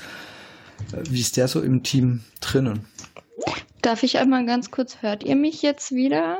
Sarah, wir ja. hören dich. Ah, Sarah, ja, dich. gut, ich dachte gerade, weil ich, ich, äh, ich glaube, meine Frage wurde nicht gehört. Mein Mikro ist eben Kristallklar. Dann stell sie doch bitte nochmal. Wollte ich sagen, dann stell sie doch nochmal. Ja, ist jetzt natürlich am Thema vorbei, weil es schon vor fünf Minuten war. Aber ähm, ich wollte eigentlich nur äh, fragen nach dem Eindruck, deinem Eindruck vom Trainer. Ist er denn einer ähm, auf das Thema bezogen mit, mit den klaren Ansagen? Ist es dann einer so nach dem Motto, ähm, nicht, nicht geschimpft ist genug gelobt, sagt man, glaube ich? Oder ist es auch einer, der lobt? Weil den Eindruck hatte ich hatte ich beim Freiburg-Spiel, dass er auch mal irgendwie dann.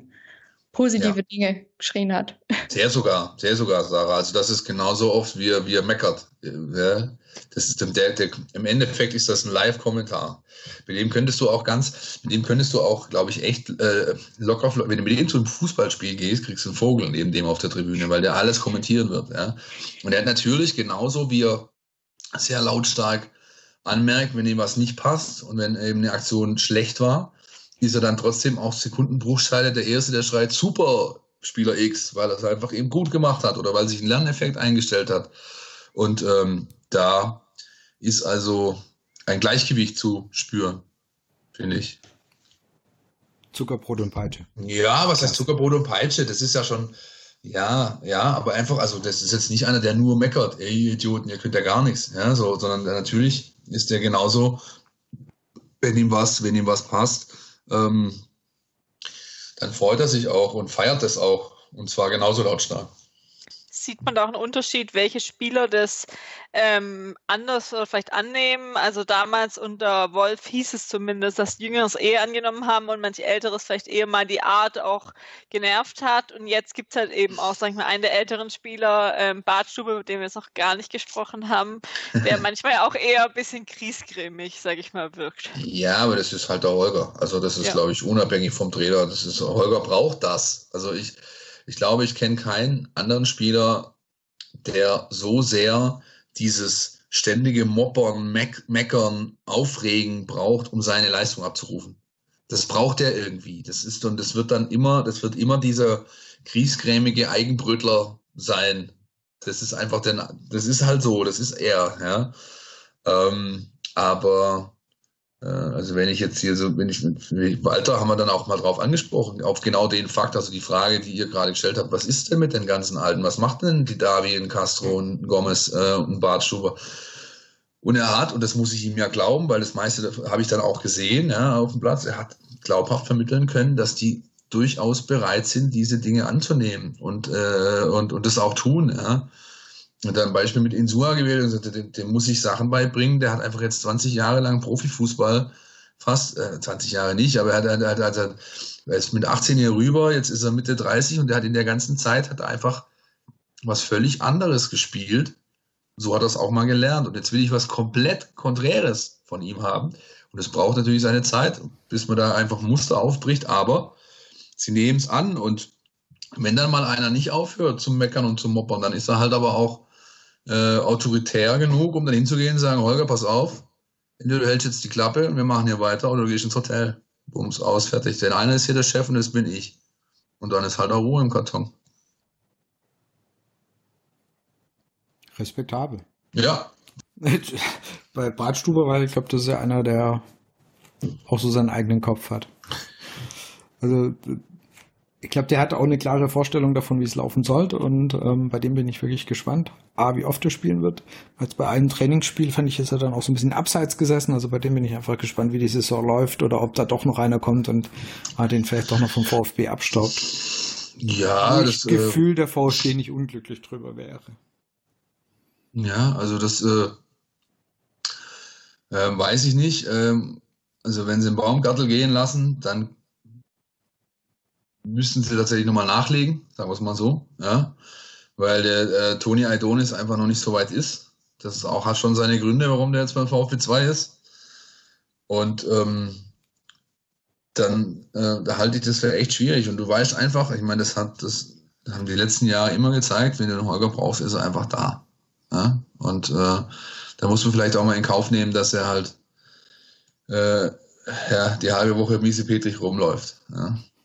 Aber also für, von, von seinem ganzen, die, gerade dieses Mentalitätsding, äh, was Bartstube unfassbar lebt, kann dieser Mannschaft schon was geben. Insofern glaube ich das nicht, dass sie den einfach so ähm, vom Hof gehen lassen. Zumindest, also nicht beide, nicht Timo und Holger. Das kann ich mir nicht vorstellen. Okay. Jetzt nur ganz kurz, weil wir es vorhin, bevor die Sarah dann zum Glück wieder online war, äh, weil ich es ganz kurz von Wiedmeier hatte. Ah. Mhm. Genau. Den Faden von vorhin da nochmal kurz aufnehmen. Den Faden nochmal aufnehmen, ja. Also Rainer, ist, Rainer Wiedmeier ist äh, ja der Co-Trainer, der quasi schon bevor er hier kam, so eine Art Rentenvertrag unterschrieben hatte, denn man hat ja gesagt, der, der wird so unser übergeordneter ähm, Richtig. Mann sein, der unabhängig vom handelnden, entscheidenden Trainer immer da sein wird. Ähm, ich kann es bis jetzt auch noch so nicht gut, nicht wirklich gut fassen. Ja. Äh, was ich sehen konnte, ist, dass er absolut ins Trainings, äh, in die ganzen Prozesse eingebunden ist, ähm, ähm, auch bei den Spielern gut ankommt. Bei den äh, bei dem Trainerteam scheint es keine, sag ich mal, Ressentiments in irgendeiner Art gegen ihn zu geben. Also bis jetzt hat es einfach nach sehr guter Arbeit, die man zusammen ausführt, ausgesehen. Ähm, und man muss natürlich auch sagen, in der heutigen Zeit ist, ist äh, dieses ganze Business so komplex geworden mit so vielen verschiedenen Aufgaben, dass es da schon genug für ihn zu tun gibt. Also der sitzt ja auch nicht einfach nur rum und dreht Däumchen. Ähm, die, ähm, also ich habe ihn einfach als gut eingebunden und äh, äh, empfunden und auch, also er hat sich hat sich entsprechend eingebracht. Da sah es mir beim Kollegen Ulrich schon ganz anders aus. Ja? Also da bin ich bis heute noch nicht so ganz äh, auf den Trichter gekommen, was der denn tatsächlich macht. Ja, denn ähm, also rein körperlich ist es ihm schwierig, äh, auf dem Platz tatsächlich äh, da großartig mitzumachen. Der hat halt so eine Beobachterrolle. Ja, ist der 70, glaube ich. Ja, 71 oder 70. Ja, ja. krass. Ja. Hat auch, hat auch irgendwie ein ganz ein schlimmes, äh, steifes Knie. Das heißt, er steht, der kann sein eines Knie nicht mehr durchdrücken. Das heißt, er also, steht auch immer ganz komisch auf dem Platz, sieht immer so ein bisschen windschief aus. Das ist eigentlich witzig, obwohl es natürlich nicht witzig ist, weil es dem Mann körperlich nicht ganz so gut geht. Ich will jetzt nicht sagen, er ist gebrechlich, im Gegenteil, nein, aber er hat einfach eine, ein steifes Knie äh, von jahrelangen Fußballspielen einfach. Und, ähm, und er ist ja wirklich der, so, so eine Art Mentor für den Trainer, der ihn halt reflektiert und die sprechen dann abends viel und so weiter, aber sonst steht er da und guckt genau zu. Manchmal habe ich ihn gesehen, wie er zu den zu den Jungen hingehen, gerade zu Luca Mack und so weiter und da einfach nochmal so mit ihnen äh, so ein paar, ein paar Worte ausgetauscht hat, aber sonst hat er eigentlich nur eine Beobachterfunktion, so irgendwie. Und das ist dann schon, also muss man sich leisten wollen, sowas. Ja? Und was das für einen Effekt hat, kann ich einfach schwer einschätzen gerade. Hm. Sehr interessanter Einblick, weil genau, denn, weil natürlich auch wegen seiner Historie, ne, wo er nun mal hergekommen ist, aber ich denke, er war einfach, war eine Bedingung von Walter, dass der mit dabei ist. Das war eine, ja, genau. das war eine der Bedingungen, richtig, genau. Und äh, im Gegensatz hat, musste ich sehr lachen, hat Ulrich selbst auch eine Bedingung äh, gegeben, und zwar Walter gegenüber, dass er ab sofort nicht mehr mit ihm in der WG wohnt. Ja? Das, haben sie, das haben sie nämlich wohl in, in, Kiel, in Kiel gemacht, das Jahr, ja. Und dann hat er gemeint, so, jetzt bin ich, also natürlich nicht Schwäbisch gesprochen, ich kann kein, also Badisch habe ich ein bisschen, vielleicht könnte die Sarah, I don't know. Ja, das, äh, aber er sagte so sinngemäß, ich bin jetzt 70 Jahre alt, ich muss nicht mal mit so einem jungen Kerl in der WG wohnen, irgendwie sowas. Das war, das war, sehr, war sehr lustig.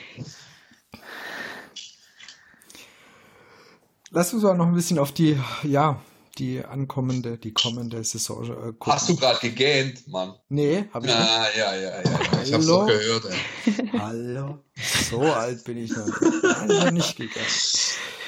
Ähm, in unserer Umfrage waren alle sehr, sehr gute Dinge, dass der VfB sowohl nach der Hinrunde als auch der Rückrunde auf Platz 1 bis 2 steht. Also sind alle recht guter Dinge. Auch die Vorfreude auf die Saison ist eigentlich recht groß. Die meisten freuen sich haben Bock drauf und ähm, jetzt vielleicht erstmal aus Fansicht, da du ja auch viel Reise und viel zu Auswärtsspielen fährst, Sarah, zweite Liga, auf was freust du dich da am meisten? Boah, ich muss sagen, ähm, ich freue mich tatsächlich sehr auf die Gegner. Ich finde, es sind sehr, oder für mich ist eine Auswärtsfahrt nach Kiel oder ja, einfach attraktiver als nach München, nach Hoffenheim oder nach Leipzig zu fahren. Ähm, für mich hat die zweite Liga einfach irgendwie mehr Charakter. Umgekehrt natürlich umso schwieriger, äh, letztlich an Karten zu kommen, weil die, die Stadien natürlich auch sehr klein sind. Aber ja, ich bin jetzt äh, sehr traurig, dass ich das Spiel in Heidenheim verpasse. Freue mich aber auch ähm, ja auf so Spiele wie wie wie Osnabrück auch Aue finde ich geil, ist mal was anderes. So. Ja, ich äh, halte hier gerade meine Flosse zum High Five hoch, Sarah. Genau so. Ja, ich, ich, ich mach, mach mit. ja. Sandhausen. Das ist ja für dich quasi ein Heimspiel.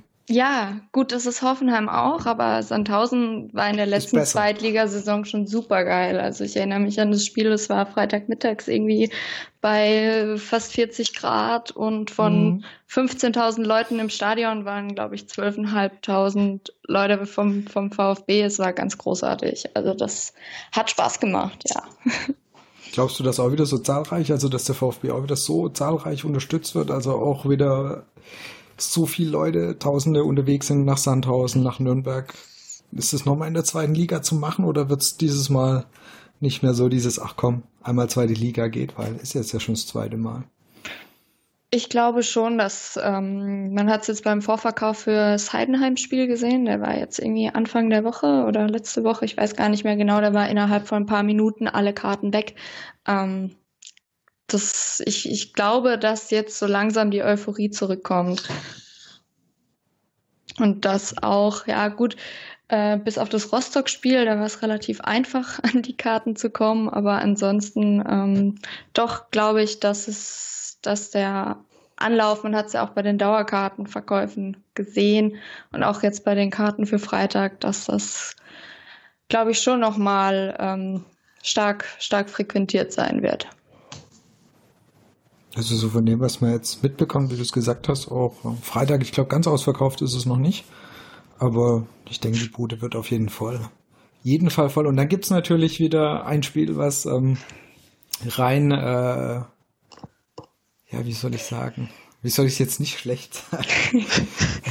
was, was rein von der äh, Emotion natürlich ein ganz tolles Spiel ist, ist das Spiel gegen KSC. Und die Frage beantworte ich jetzt einfach direkt, ob wir, die Frage war, ob wir gegen KSC gewinnen und äh, ich weiß nicht, ich weiß nicht, was, wie es nicht, natürlich gewinnen wir gegen KSC und zwar zweimal. Also wer, ja, wer diese Frage mit Nein beantwortet, darf seine Dauerkarte bitte gleich wieder abgeben. Gegen KSC muss gewonnen werden. Da, da, das geht gar nicht anders. Aber mit Sicherheit. Eines natürlich von den für VfB-Fans und letztendlich auch für die KSC-Fans natürlich interessantesten Spiele in der ganzen Saison. Und das ist, glaube ich, jetzt auch, wo man einfach wieder dann doch nach vorne schauen kann. Das war jetzt ja auch ähm, viel Politik in den letzten Wochen, Monaten, Jahren, wo jetzt gerade mal für kurze Zeit vielleicht ein Tick ähm, leiser geworden ist und dann geht es jetzt halt doch wieder in der zweiten Liga und die Erinnerungen ans letzte Mal sind halt doch noch toll, eben gerade all die Mannschaften. Äh, es hat mal wieder bisschen mehr Spaß gemacht, weil es doch den einen oder anderen Sieg mehr gab. Weil wie oft hat man in der ersten Liga in letzter Zeit gewonnen und wie waren die Spiele? Das war ja nur noch grausam und Qual. Und das ist vielleicht so ein bisschen die Hoffnung, die es auch gibt und auch die Mannschaft von Anfang an ist eine Unterstützung bekommt. Das sind ja dann echt viele Spieler auch dabei, die noch gar nicht ähm, teilweise auch in so einem großen Stadion gespielt hat. Und wenn es dann doch ziemlich voll ist, kann ich mir so Freitagabend ähm, dann dunkel werden, so langsam echt ein gutes Spiel vorstellen oder hoffe es zumindest und freue mich dann jetzt irgendwie inzwischen doch schon wieder wohlgefühlt, erst gestern die Saison vorbei war. Oder das, was dann halt auch Philipp gesagt hast, du hast jetzt einerseits Philipp hat gesagt, man hat zum ersten Mal wieder Fußball im Trainingslager gesehen. Und ich glaube, das ist, was vielen VfB-Fans einfach in letzter Zeit abgegangen ist, mal einfach wieder ein Fußballspiel zu sehen und nicht irgendwie ein Rumgestümpere auf dem Platz. Und dann sind einfach ich finde sehr viele junge, interessante Leute dabei. Und wenn die dann noch halbwegs, also wenn das dann wirklich im Ansatz auch funktioniert, ich glaube, dann haben die Leute auch wieder Bock, A, ins Stadion zu gehen und einfach auch im VfB wieder anzugucken, weil, also so vom Gefühl her, was bei vielen in der letzten Saison, ja, richtig Bock hat keiner mehr gehabt hinzugehen. Es war einfach, es war jede, jede Woche eine Qual, es war jede Woche eigentlich, hast du überlegt, wer macht den Fehler, wie wird's noch schlimmer es hat einfach keinen Spaß mehr gemacht. Und ich, ich glaube, wenn, wenn dieser Spaß wieder zurückkommt, und es ist vielleicht in der zweiten Liga ein Ticken einfacher als in der Bundesliga, ähm, dann kehrt auch so ein bisschen, ja, was heißt Euphorie oder einfach wieder, können einige wieder den Frieden mit dem VfB machen, mit der Mannschaft und mit den Spielern. Wäre meine Hoffnung. Okay, und dann würde ich nochmal Zahlen nennen, wo du ja vorhin schon gesagt hattest. Ähm, wirklich am Ende der Saison glauben 80 Prozent, dass man auf Platz 1 oder 2 steht und noch 10,7 Prozent auf Platz 3. Ähm, also insgesamt ähm, über 90 Prozent, die glauben, dass man wieder direkt aufsteigt oder wieder über äh, die Verlängerung der Saison gehen darf. Über die Relegation gegen Union Berlin. Bitte nicht. Bitte, bitte nicht. Na, das wäre die ganz, Geschichte. Ganz ehrlich, ganz ehrlich ich fände es geil. ich, ich war jetzt zwar echt kein Fan der Relegation, aber ähm, quasi jetzt, ein Jahr später, in der Relegation gegen Union Berlin zu gewinnen, natürlich zu gewinnen, das wäre schon irgendwie eine ziemlich große Geschichte. Ich glaube, nach, ja. ich glaube nicht, dass ich nochmal mit Vorfreude in dieses Stadion gehen kann in nächster Zeit. Oder in diese Stadt. War ja innerhalb von einem Monat auch noch das katastrophale Hertha-Spiel. Ich glaube, Berlin wäre für mich emotional ähm, Katastrophe. Ja, aber äh, prinzipiell müssen wir erstmal nicht nach Berlin und wenn es dann in der ja. Relegation so sein sollte, dann schauen wir mal. Oder im Pokalfinale. Oder im Pokalfinale, natürlich. Wo auch sonst. Aber ich meine, allein, wenn wir mal Thema sportliche Zukunft oder ähm, einfach sportlich auf die Saison kicken, äh, gucken, nicht kicken, ähm, wäre natürlich einfach schön, mal wieder in die zweite Runde vom DFB-Pokal zu kommen oder dort einfach ein, zwei Spiele weiterzukommen. Das ist ja letztes Jahr ähm, beim HSV gesehen, die bis ins Halbfinale, ich glaube, es war das Halbfinale gekommen sind ähm, und dann gegen Red Bull Rasensport Ball, Leipzig, wie auch immer die sich aktuell gerade nennen, äh, rausgeflogen sind. Aber einfach, das siehst du, ähm, und ich glaube, das gibt so eine Saison natürlich auch einen schönen, also es gibt auch noch so einen schönen Drive, wenn du im DFB-Pokal mal ein bisschen weiterkommst, gerade als Zweitligist, weil da an diesen Abenden kannst du dich dann auch hochziehen. Ne? Wahrscheinlich würden die Hamburger heute sagen, lieber wären sie aufgestiegen, als im DFB-Pokal in der, im Halbfinale gestanden. Aber ich glaube, so die Spiele, Nürnberg haben sie rausgekegelt, 1 zu 0. Ähm, das sind dann auch schon wieder echt coole Momente, die du dann als Fan mitnehmen kannst. Aber für jede Mannschaft, das hast du ja selbst beim VfB damals gesehen, das war eigentlich eine Grottensaison und du erinnerst dich, hast dich dann quasi nur noch daran erinnert und deswegen hat sich auch der Trainer retten können. Du meinst Bruno Labbadia? Ja. Das ist aber schon arg lang. Gefühlt ist es echt schon wieder lang her, wo ich gerade Bruno Labbadia gehört habe. Irgendwie gefühlt gestern, aber wenn ich so einen Trainernamen höre, dann doch gefühlt 20 Trainer ungefähr her. Ich könnte dazwischen, glaube ich, nicht mehr alle chronologisch aufzählen. Alles lass mal. Das heißt, seit, Bruno, seit Bruno Labbadia, also auswendig aus der, nee, würde ich nicht schaffen. Das ist die Challenge des nächsten Mal. Oder in Kommentaren. Ohne Google und Wikipedia und Transfermarkt ja. und was es da sonst noch alles gibt. Reichen da auf Twitter die 280 Zeichen? Da bin ich mir nicht ganz sicher, ob das. Wird schwer. Wenn man nur Nachnamen macht, vielleicht geht's dann.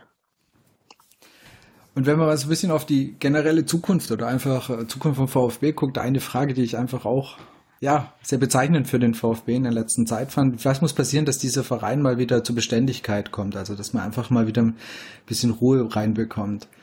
Ähm, Philipp, du hast jetzt ja die von dir schon angesprochene Dreiergruppe Walter, Misslintat, Hitzelsberger angesprochen. Was brauchen die, dass die einfach in Ruhe arbeiten können? Geduld erstmal. Geduld äh, brauchen sie selbst, äh, Geduld brauchen sie von den Fans, äh, ähm, auch von medialer Seite. Äh, denn nur aus, äh, wenn Konstanz Einzug halten soll, dann muss man einfach auch bereit sein, mal über eine Delle drüber zu gehen. Ja, und das geht eben nur, wenn man, wenn man Geduld hat und Vertrauen in die, in die handelnden Personen. Ähm, das traue ich dem momentan gespannt zu. Ähm, ich sehe auch den Aufsichtsrat aktuell nicht mehr ganz so, sag ich mal, mächtig, dass da großartig rumgefunkt wird. Und was ich eben hoffe, ist tatsächlich, dass wir einen, einen, einen Vorstandsvorsitzenden bekommen, äh, das heißt wir, dass dieser Club so einen Vorstandsvorsitzenden bekommt, der, der ähm, das mitträgt, äh, gleichzeitig aber auch äh, lenkt, ja, äh, zu einem gewissen gewissen Maße und äh, einfach dieses ganz große Ganze im, im, im, im Blick haben kann.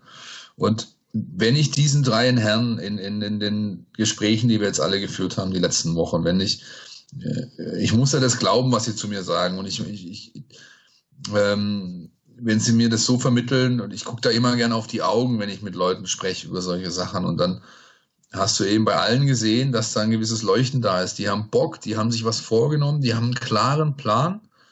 Und jetzt gilt es, das einfach ähm, äh, Schritt für Schritt aufzubauen. Und wenn im Gesamten, sowohl im Verein als auch im Umfeld, ein gewisses Maß an Demut herrscht und nicht immer gleich wieder nach den ganz hohen Kirschen im Baum gegriffen wird und einfach mal, wie das eigentlich im Schwäbischen eigentlich äh, State of the Art ist seit äh, Jahrhunderten, ja, schaffe, aber schön langsam, beständig, nicht immer so viel schwätze, sondern erstmal schaffe und dann gucke, ja, und das, das ähm, wünsche ich mir einfach, weil das dieser Verein verdient hätte, dass, dass, äh, äh dass da so eine Entwicklung einsetzt. Und ich glaube, die Chancen waren noch nie so groß wie mit diesen Herrschaften, die da jetzt momentan arbeiten, weil die einfach einen Plan haben und äh, auch mit den Leuten können. Man muss ja nur beim Histelsberger zuhören, wie der, wie der, wie, wie der in der Lage ist, auch in so einer hitzigen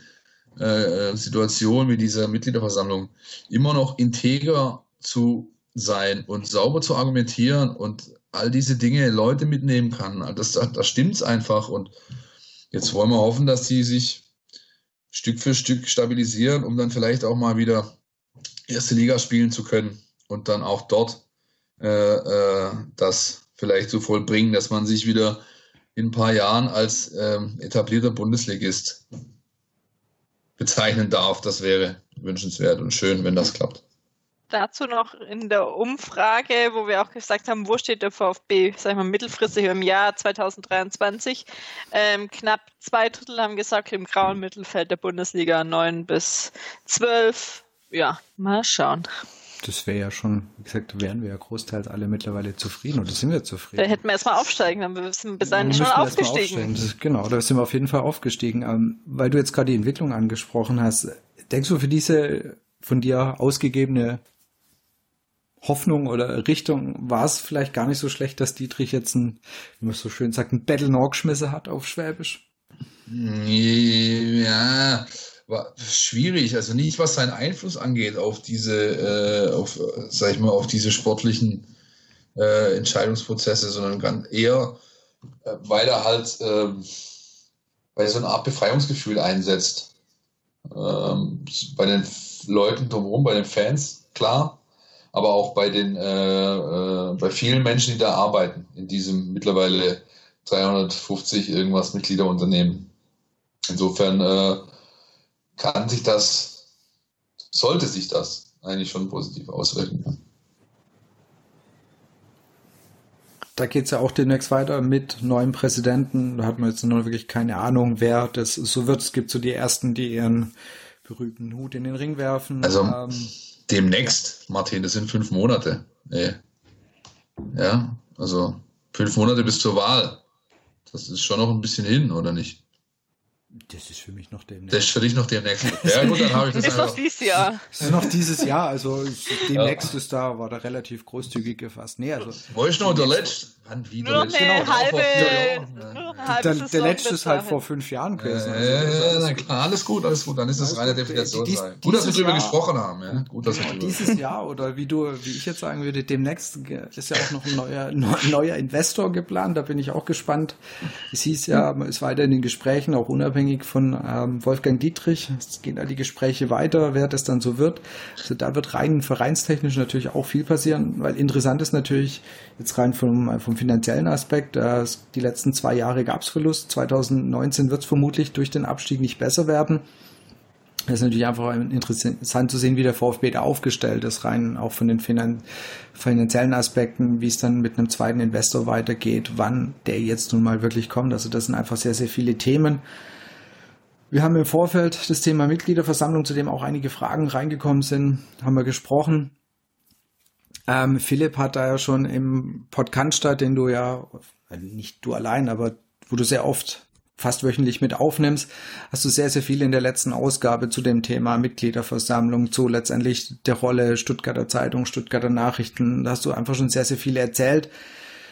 Ich würde allen, oder wie gesagt, es sind sehr viele Fragen reingekommen. Falls ihr das noch nicht gemacht habt, hört unbedingt in die Folge rein. Ähm, Philipp spricht da sehr, ich sag mal, frei, frei von der Leber weg oder er sagt sehr, sehr viel, erzählt viel über seine Einschätzung von diesen ganzen Geschichten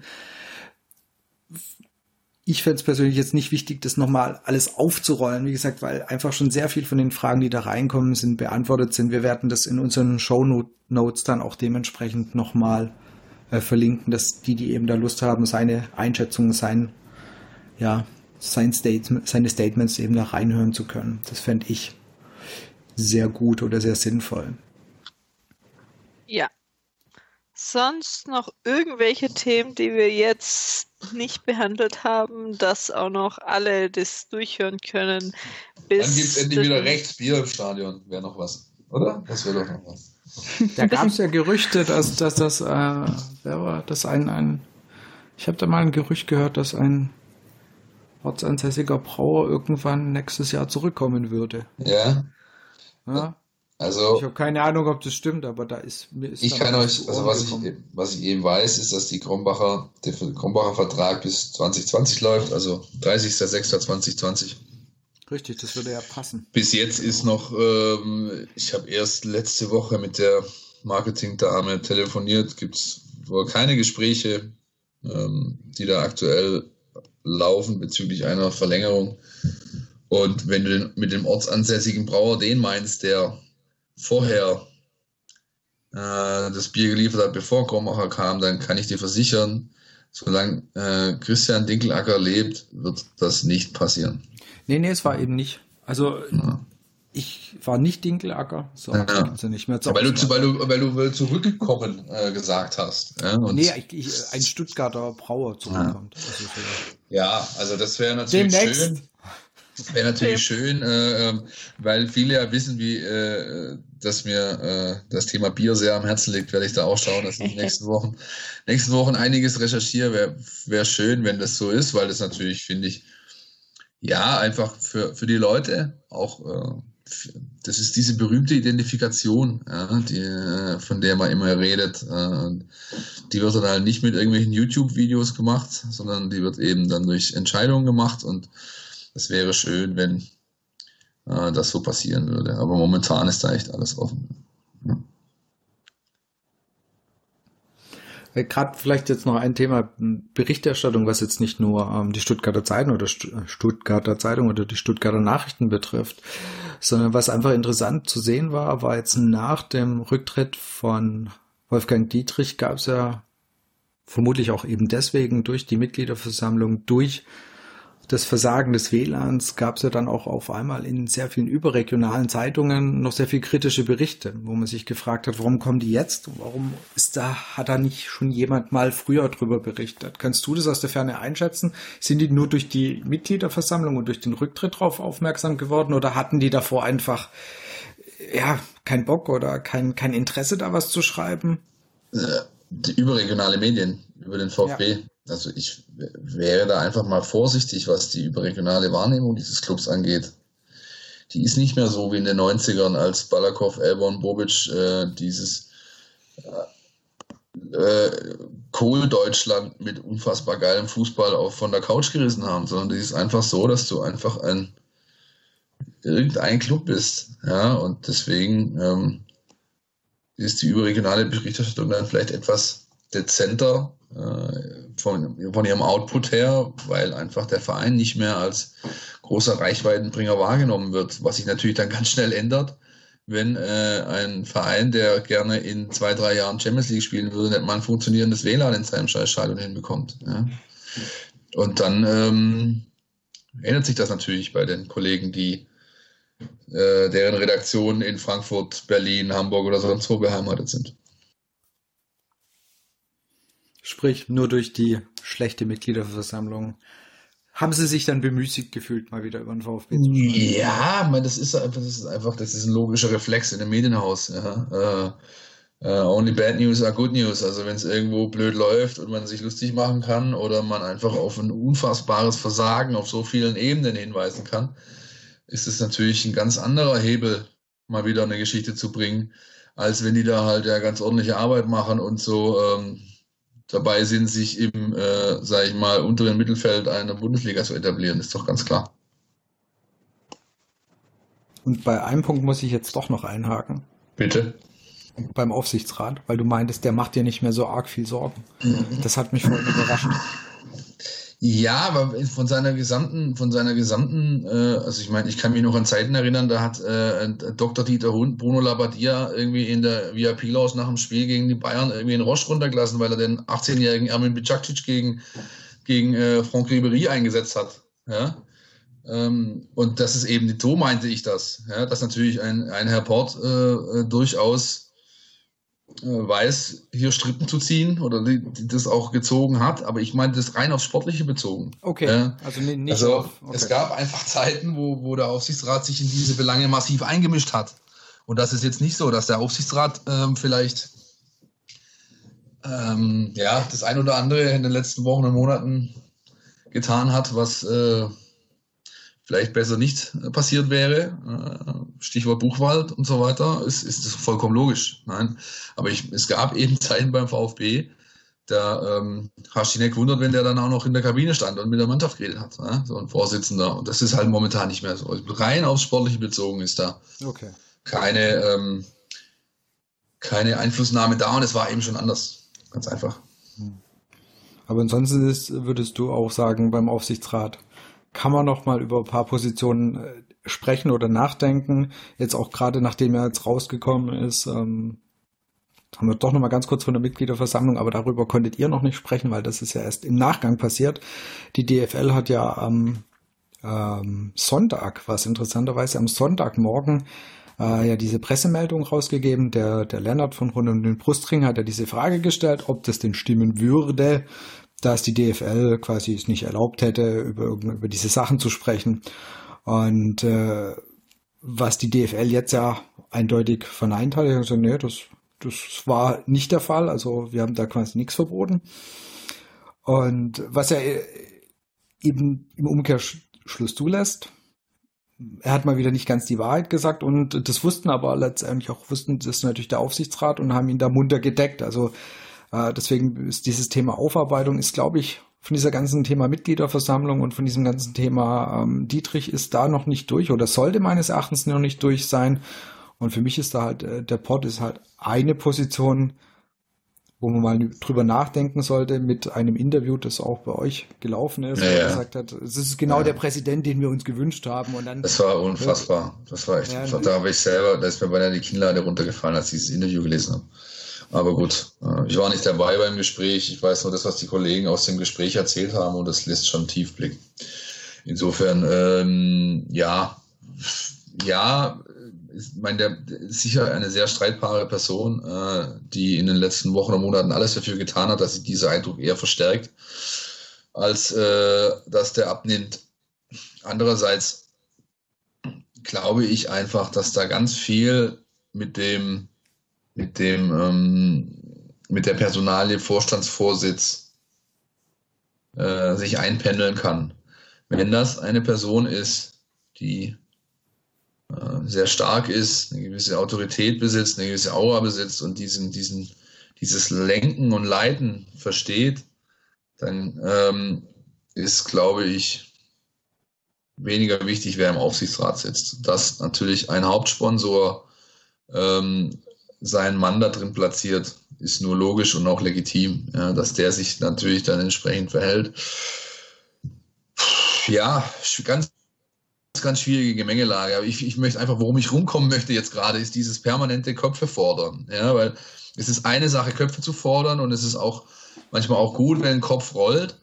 Aber es ist dann immer eine Frage der Alternativen und der, und, und, und, ähm, wie gesagt, ich glaube einfach, ähm, dass da viel geregelt werden kann, wenn wir einen hauptamtlichen Vorstandsvorsitzenden finden, der eben genau das kann, was er in der Position muss, nämlich einen Verein mit all seinen Facetten und auch dieser Sparte AG Profifußball äh, natürlich zu aller Vorderst ähm, lenken, leiten, dann glaube ich, dass man in relativ kurzer Zeit nicht mehr so viel über den Herrn Port reden wird.